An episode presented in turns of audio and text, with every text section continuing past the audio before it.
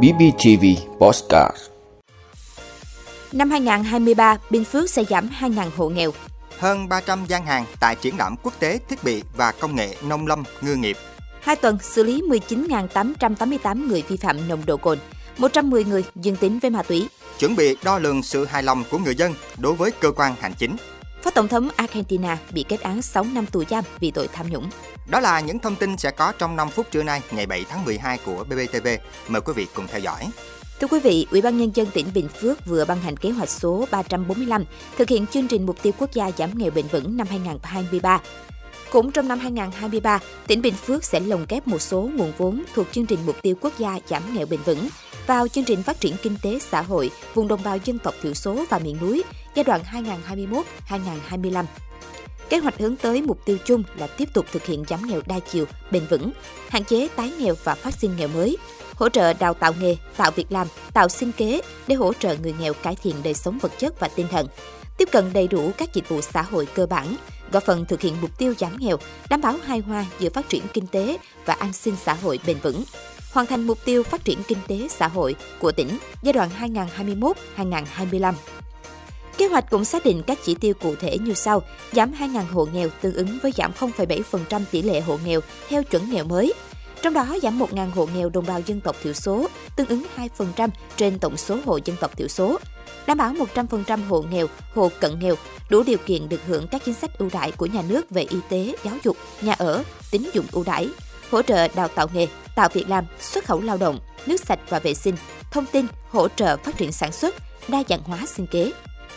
Bên cạnh đó, mục tiêu của kế hoạch là đảm bảo 100% cán bộ làm công tác giảm nghèo ở cơ sở được bồi dưỡng tập huấn nghiệp vụ giảm nghèo. Ngoài ra, các đối tượng là hộ nghèo, hộ cận nghèo, hộ mới thoát nghèo đủ điều kiện theo quy định sẽ được thụ hưởng các chương trình dự án giảm nghèo bền vững. Thưa quý vị, triển lãm thiết bị và công nghệ nông lâm ngư nghiệp diễn ra từ ngày 7 đến ngày 10 tháng 12 năm 2022 tại Trung tâm Hội chợ và Triển lãm Sài Gòn, quận 7, thành phố Hồ Chí Minh với quy mô khoảng 300 gian hàng đến từ các doanh nghiệp trong và ngoài nước. Theo ban tổ chức, triển lãm lần này có sự đa dạng với nhiều sản phẩm hàng hóa thuộc các lĩnh vực máy móc, vật tư, trang thiết bị và công nghệ sản xuất, chế biến, đóng gói, bảo quản, phục vụ trong các ngành trồng trọt, chăn nuôi, lâm nghiệp, ngư nghiệp, Ngoài trưng bày, triển lãm còn có đa dạng chuỗi sự kiện bên lề như hội thảo kỹ thuật, hội nghị quốc tế, chương trình kết nối doanh nghiệp, hoạt động quảng bá tiếp thị. Triển lãm thiết bị và công nghệ nông lâm ngư nghiệp Việt Nam là một trong những triển lãm quốc tế chuyên ngành lớn nhất tại Việt Nam về thiết bị và máy móc trong nông nghiệp, trồng trọt, chăn nuôi và lâm nghiệp. Thưa quý vị, Cục Cảnh sát Giao thông cho biết sau 2 tuần thực hiện cao điểm tấn công trấn áp tội phạm, lực lượng Cảnh sát Giao thông đã phát hiện xử lý 130.057 người vi phạm trật tự an toàn giao thông, phạt tiền hơn 240 tỷ đồng, tước giấy phép lái xe 22.672 người, tạm giữ 1.891 ô tô, 33.411 mô tô, 6 phương tiện thủy, có 19.888 người vi phạm nồng độ cồn, tăng 2.468 người 14,2% so với cùng thời gian trước khi thực hiện cao điểm. Đội tuần tra kiểm soát giao thông đường bộ cao tốc thuộc Cục đã xử lý 36 trường hợp vi phạm nồng độ cồn. Về vi phạm quá tải trọng, quá khổ, cơi nới thành thùng, có 5.165 trường hợp bị xử lý, tăng 1.201 trường hợp, 30,3% so với cùng thời gian trước khi thực hiện cao điểm. Đội tuần tra kiểm soát giao thông đường bộ cao tốc xử lý 15 trường hợp xử lý 20.203 trường hợp vi phạm tốc độ, tăng 3.976 trường hợp, 24,5% so với cùng thời gian trước khi thực hiện cao điểm. 110 trường hợp người điều khiển xe trên đường mà trong cơ thể có chất ma túy. Trong đó, các đội tuần tra kiểm soát giao thông đường bộ cao tốc thuộc cục xử lý 968 trường hợp vi phạm tốc độ, 7 trường hợp dương tính với ma túy. Trên đường sắt, lực lượng cảnh sát giao thông xử lý 156 trường hợp, phạt tiền hơn 100 triệu đồng, đường thủy có 3.112 trường hợp bị xử lý, phạt tiền hơn 4 tỷ đồng. Riêng các thủy đoàn thuộc Cục Cảnh sát Giao thông đã xử lý 59 trường hợp, phạt tiền gần 100 triệu đồng. Thưa quý vị, thực hiện quyết định số 115 ngày 24 tháng 2 của Bộ Nội vụ, ban hành kế hoạch triển khai đề án hệ thống ứng dụng công nghệ thông tin, đánh giá cải cách hành chính và đo lường sự hài lòng của người dân đối với sự phục vụ của cơ quan hành chính nhà nước giai đoạn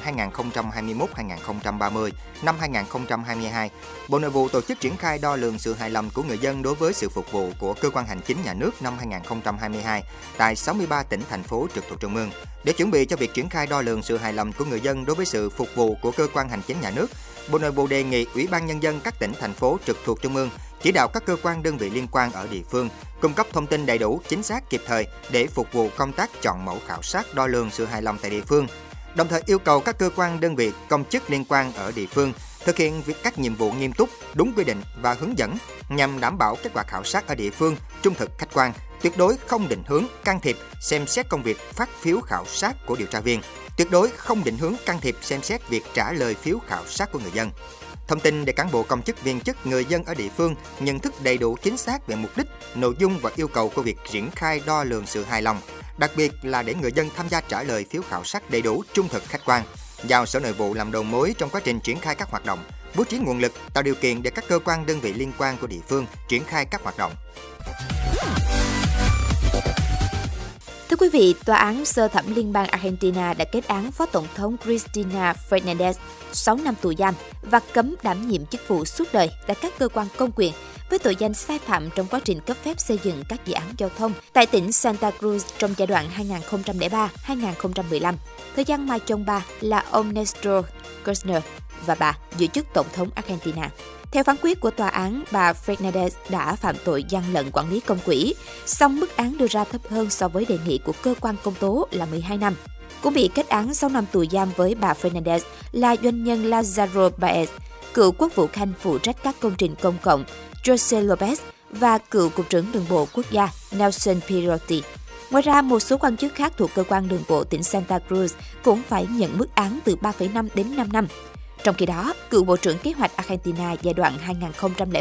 2003-2015 là Julio de Vido được trắng án. Tòa án cũng đề nghị tịch thu tài sản được cho là thu lợi từ các hành vi phạm pháp trong vụ án này trị giá 84,8 tỷ peso, tương đương với 482 triệu đô la Mỹ. Phó Tổng thống Cristina Fernandez đã bác bỏ mọi cáo buộc của tòa án, cho rằng đây là một chiến dịch truy đuổi chính trị được triển khai ngay từ khi bà kết thúc nhiệm kỳ. Viết trên mạng xã hội sau phán quyết của tòa, bà Fernandez cho biết sẽ không tham gia tranh cử bất kỳ vị trí nào trong cuộc tổng tuyển cử vào năm 2023. Tiến trình pháp lý trong vụ việc này vẫn sẽ còn kéo dài khi phải tới tháng 3 năm 2023, kết luận của tòa án mới được công bố và sau đó phía bà Fernandez sẽ tiếp tục các bước kháng cáo theo luật định.